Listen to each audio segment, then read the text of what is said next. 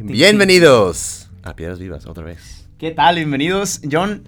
El- Gente escribiéndonos que picados del último episodio acá, qué van a hacer y qué van a decir siguiente. La, la gente se qué, quedó, la gente se es quedó la iglesia, con qué- ganas de What's happening?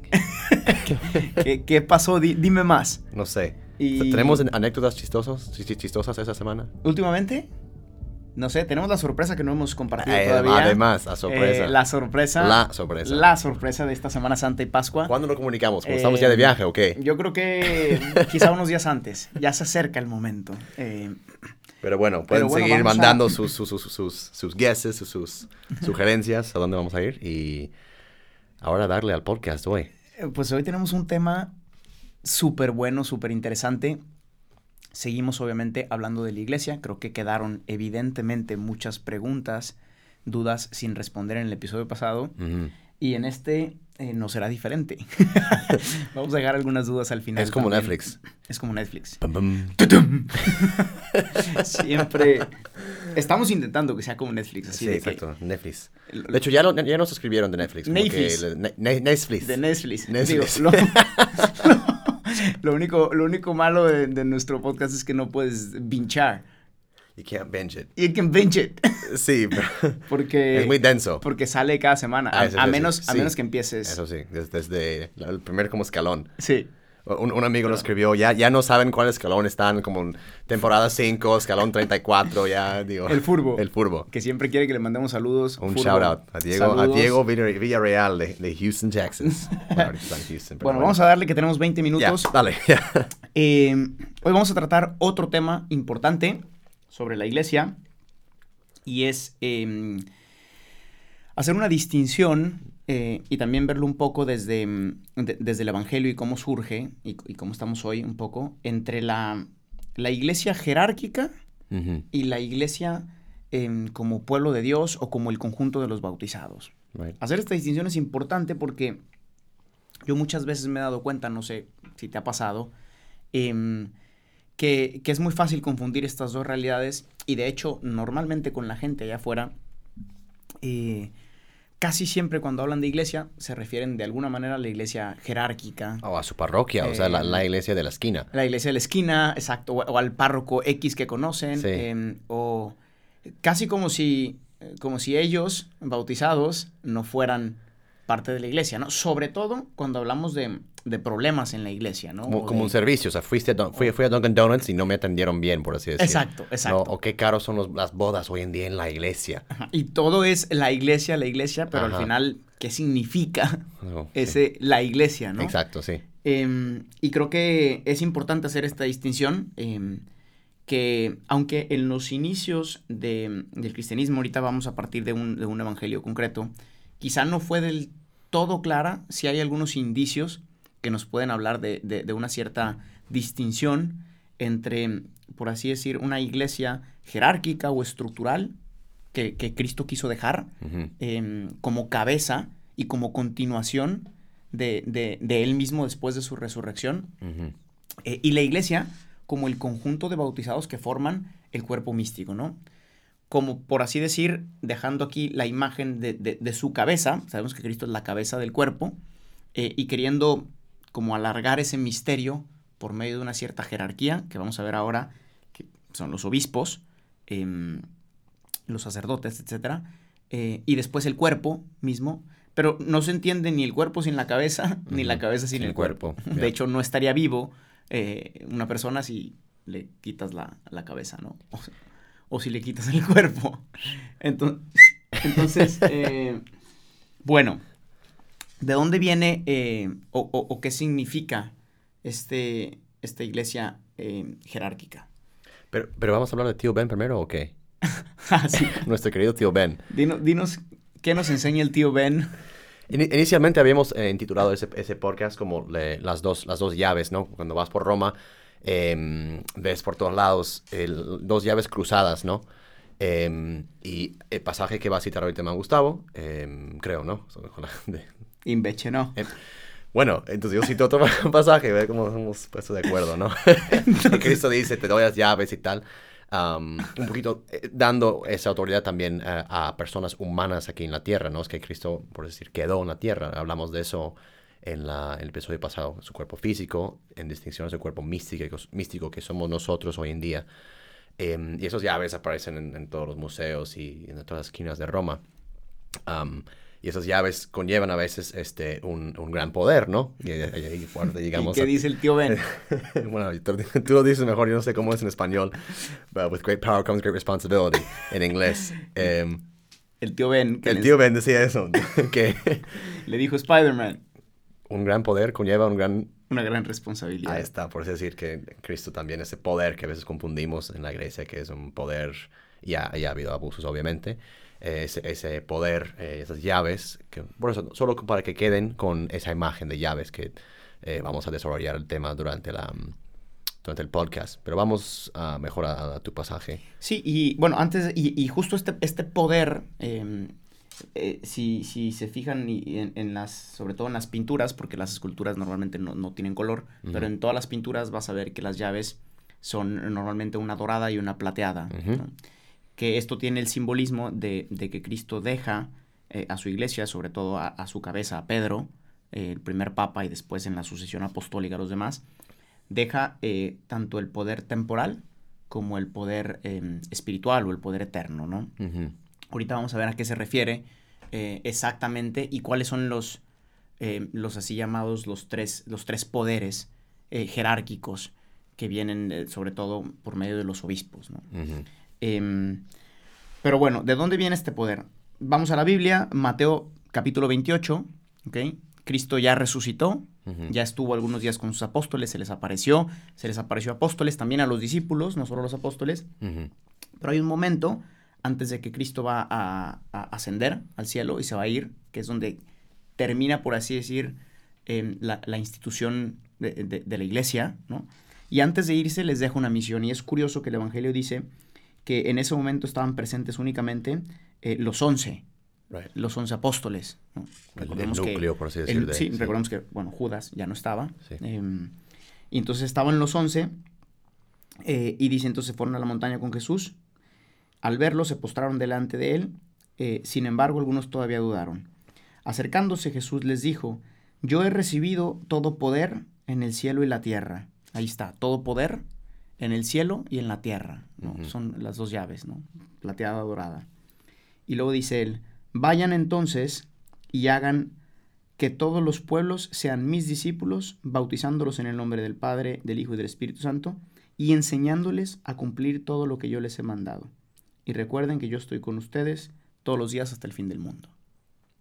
Estas fueron las últimas palabras de nuestro Señor. Y de ahí. Eh, y de ahí se fue al cielo. Se fue al cielo, pues. Eh, pero al mismo tiempo se quedó y se quedó en su cuerpo, místico, que es lo que hemos hablado ya de esa experiencia de San Pablo, que San Pablo dice, su experiencia de Cristo por medio de la iglesia es tan válida como la experiencia de los apóstoles que lo conocieron en carne directa, porque su carne se prolonga en la historia por medio de su iglesia. Entonces, pero aquí vemos claramente que Cristo antes de, de irse le deja a estos once que tradicionalmente reconocemos nosotros por también haber estado presentes en la última cena, em, como el colegio apostólico. ¿no? De ahí viene el título después de sucesión apostólica. ¿no? En, toda la historia de la iglesia, hoy, cualquier obispo del mundo, el que sea, eh, podría ir atrás en esa línea del que lo ordenó y del que lo ordenó y del que lo ordenó y llegar eventualmente a uno de estos once. ¿Por qué? Porque solo un obispo tiene poder para ordenar otro obispo. Entonces, eso es lo que se llama sucesión apostólica, ¿no? Y aquí vemos en este pasaje tres poderes, que son los que le, confiere Cristo, por así decir, a su iglesia o a los apóstoles. Tres responsabilidades del tío Ben. Las tres responsabilidades del tío, Ben. a, su, iglesia. tío Ben a su iglesia. Y les dice, primer, primera cosa, ¿no? Dice, hagan discípulos em, a todas las naciones. Hablamos del valor universal, ¿no? De, de, ir por todo el mundo y hacer discípulos. Eh, este es el primer poder, es el poder de enseñar, enseñar sobre la verdad. Lo que se refiere comúnmente a, a, munus eh, docendi. sí. Sí, digo, estos, eh, estos tres términos, así por decir en, latín, que, que, son comunes, es munus docendi, munus eh, regendi y munus santificandi. Entonces, estos tres se encuentran justo aquí, ¿no? Que son en los este pasaje, sí. En este pasaje. Entonces, El poder de enseñar viene de hagan discípulos. Después, el poder de santificar. Eh, Bautizándolos, pues, a la gente. Exacto. Vayan y bauticen. Por, medio de los sacramentos. Ahorita vamos a ver cómo funciona cada uno. Y tercero, el poder de gobernar, monus reyendi, enseñándoles a observar todo lo que les he dicho. ¿no? Entonces, estos son los tres poderes que Cristo deja a su iglesia jerárquica, instituida, y vemos que aunque no había a lo mejor mucha claridad todavía en este momento, digamos, digamos de modo estructural, sí estaba claro que estos doce tenían una cierta responsabilidad, em, tenían una cierta vocación particular y tenían que llevar a cabo esta misión con el resto de la iglesia. Después, más adelante, vamos a ver en Hechos de los Apóstoles que, que, viene el Espíritu Santo y, y, también que llamamos este como la, la fundación también como de la iglesia, pero si te fijas, en esa segunda venida ya no estaban presentes únicamente los once. Estaba también eh, María, y algunas mujeres. Exacto. Porque, porque ahí es como, creo yo, podría decirse que es esta iglesia como cuerpo místico, como pueblo de Dios, como, como, como custodia de todos los dones del Espíritu Santo, en la cual no se hacen distinciones ni de jerarquía, ni de hombre, ni de mujer, ni nada, ¿no? Porque ese es un tema también común, ¿no? De que por qué... Em, e, e, e, el poder que se recibe en los obispos, en los sacerdotes, no es un poder que te dé dignidad. Es simplemente un modo de servicio. No cambia en absoluto la dignidad de uno al otro. ¿no? Te haga más valoroso que, otro, que otra. Exactamente. Valioso, sí.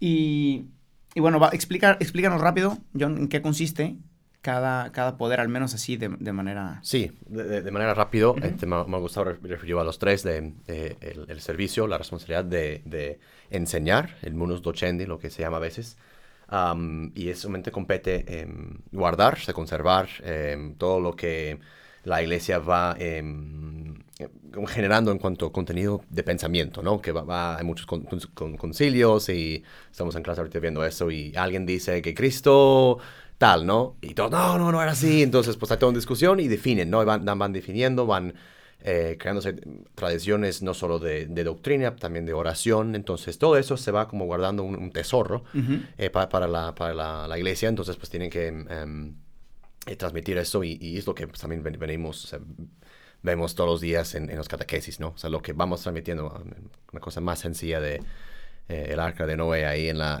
en la clase. Todos caben, todos, caben.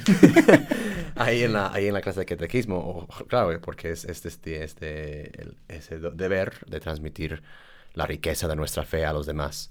El segundo es este, el, el, el, deber, la responsabilidad de gobernar. Ah, y eso podemos también, eh, pues, lo, lo, vemos en toda la estructura jerárquica em, de de la iglesia en cuanto al Papa, los obispos. Em, también estamos ahorita estudiando Derecho Canónico, que digo, parece como pensamos que, es, fácil esto, pero para nada.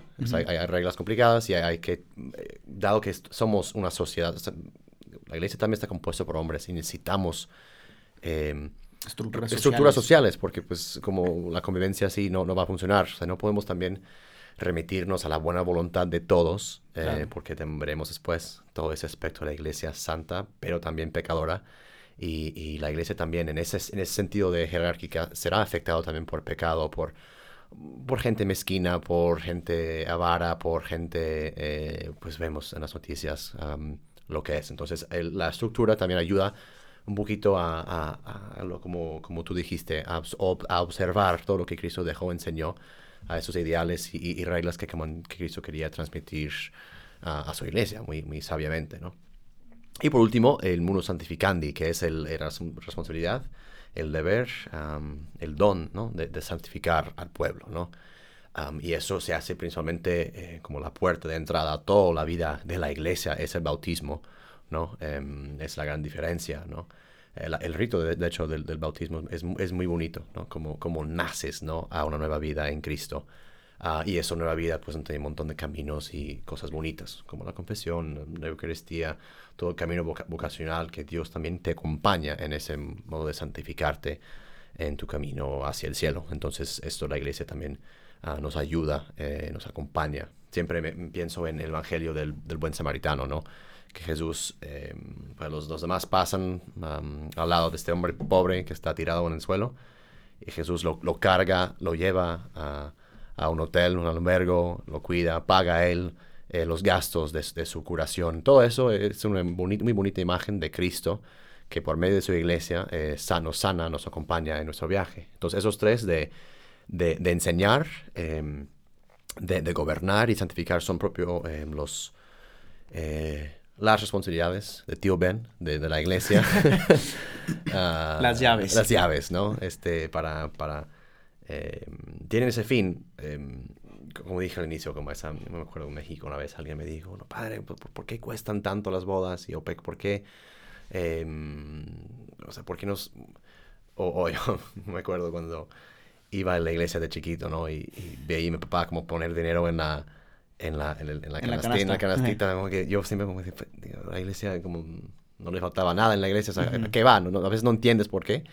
Um, pero son esas cosas que también, la, esta estructura humana eh, e- es necesaria para también eh, de- dejar eh, y, y- y ofrecer estos servicios espirituales que también nos no necesitamos en nuestra vida, ¿no? Um, pero hablar- hablar- hablaremos más de eso más, más, más adelante, pero es, es siempre es digo, una memoria que, que, que siempre he tenido. Sí, bueno, ¿y eh, cuánto tiempo llevamos? Em, nos faltan cinco minutos. Ok, perfecto. Está muy bien porque de hecho ya quería cerrar porque explicaste muy bien los tres, este, los tres poderes. Entonces aquí estamos hablando de, mm, del, del poder jerárquico conferido por Cristo a su iglesia, ¿no? Después, em, pero como dijimos, esto, esto es una sola parte de la iglesia, ¿no? La, la iglesia jerárquica. Después está toda la, mm, toda la parte del misterio de la iglesia como un pueblo de Dios, en la que también la parte jerárquica entra. Porque también pensar en el, este es un error común, cuando se habla de pueblo de Dios, parece que hablamos de todos los laicos y después afuera están los obispos Ah, y los sacerdotes. Ya, ya, ya. Pero cuando se dice pueblo de Dios, se refiere a todos, incluyendo a sus pastores. O sea, es, es el conjunto de bautizados. Por eso vuelvo al tema de, no, no hay más dignidad en- entre, entre un ministro y un no mini- O sea, es, es- es un servicio, es un llamado a servir al pueblo. Hecho, es muy bonito en, la, en, la, en, la, en alguna de las fórmulas de ordenación sacerdotal em, que dice, tomado del pueblo para servir al pueblo. Y ese ser tomado del pueblo no, no puede nunca olvidarse por parte de, de- de ninguna persona que esté al servicio del pueblo. Porque cuando olvidas que saliste del pueblo, y es lo que el Papa Francisco dice constantemente, se te olvida tu olor a oveja y por tanto te sientes dueño de- del pueblo y te sientes fuera de él, ¿no? Entonces, eh, en este sentido, la iglesia es mucho más rica que su jerarquía. La jerarquía custodia la riqueza, ¿no? Y entonces por eso las enseñanzas vienen protegidas, el, con lo que tú decías, el depósito de la fe, ¿no?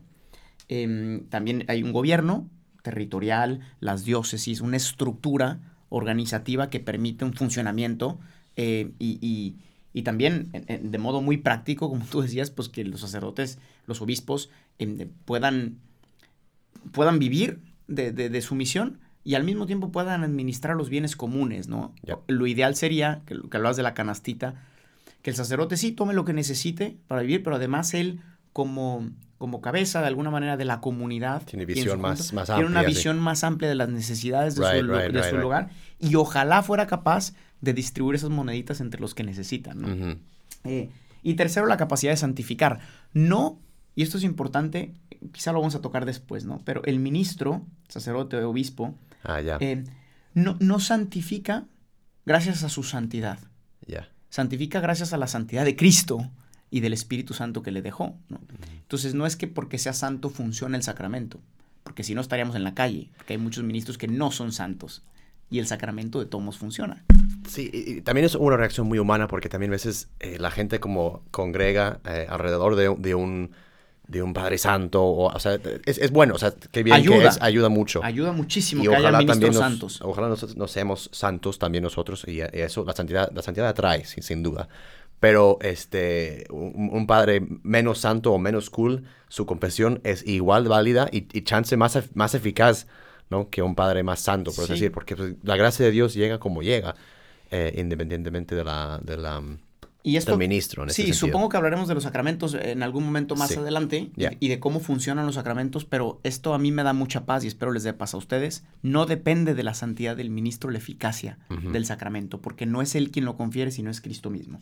Entonces, para terminar, surgen nuevas preguntas. Yes. ¿Qué pasa? ¿Qué pasa cuando esa iglesia jerárquica que debería custodiar, por ejemplo, las enseñanzas, enseña cosas que no son verdaderas Yep. o se equivoca? ¿Qué pasa cuando no solamente enseña, sino no vive. Las enseñanzas que predica? ¿Qué pasa cuando los papas han tenido hijos? ¿Qué pasa cuando los obispos han abusado? ¿Qué pasa cuando los sacerdotes abusan? ¿Qué pasa cuando, con, con las indulgencias, por decir famosas, de, de, de Lutero y de todo eso? ¿Qué pasa con la venta de indulgencias, que es, que es el munus santificandi, a- en, en a- ¿Te- abusar? ¿Te estoy vendiendo el cielo o Te vendo la salvación. Ok, ¿Puedo o no puedo vender la salvación? sí. Entonces nos surgen nuevas preguntas muy válidas que no vamos a responder ahora. Para Pero con estas preguntas hay que darles vueltas porque, porque de ahí vamos a, a- a hablar la siguiente, debemos hablar la siguiente vez sobre, sobre el tema de eh, justo la corrupción y el pecado en la iglesia eh, y cómo eso también ha llevado a renovación Sí, yo Eh, sé qué efectos históricos han tenido. y qué efectos históricos ha tenido Sí, todo sí, esto. Eh, obviamente uno de los más grandes, la reforma protestante.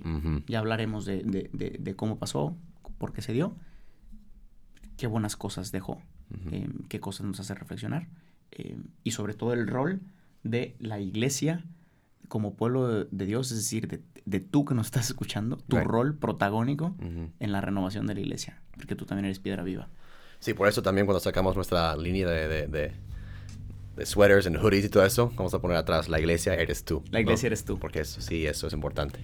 Pues ya hablaremos de eso, entonces dejamos unas preguntillas al aire Until next week, my friends. Tadín.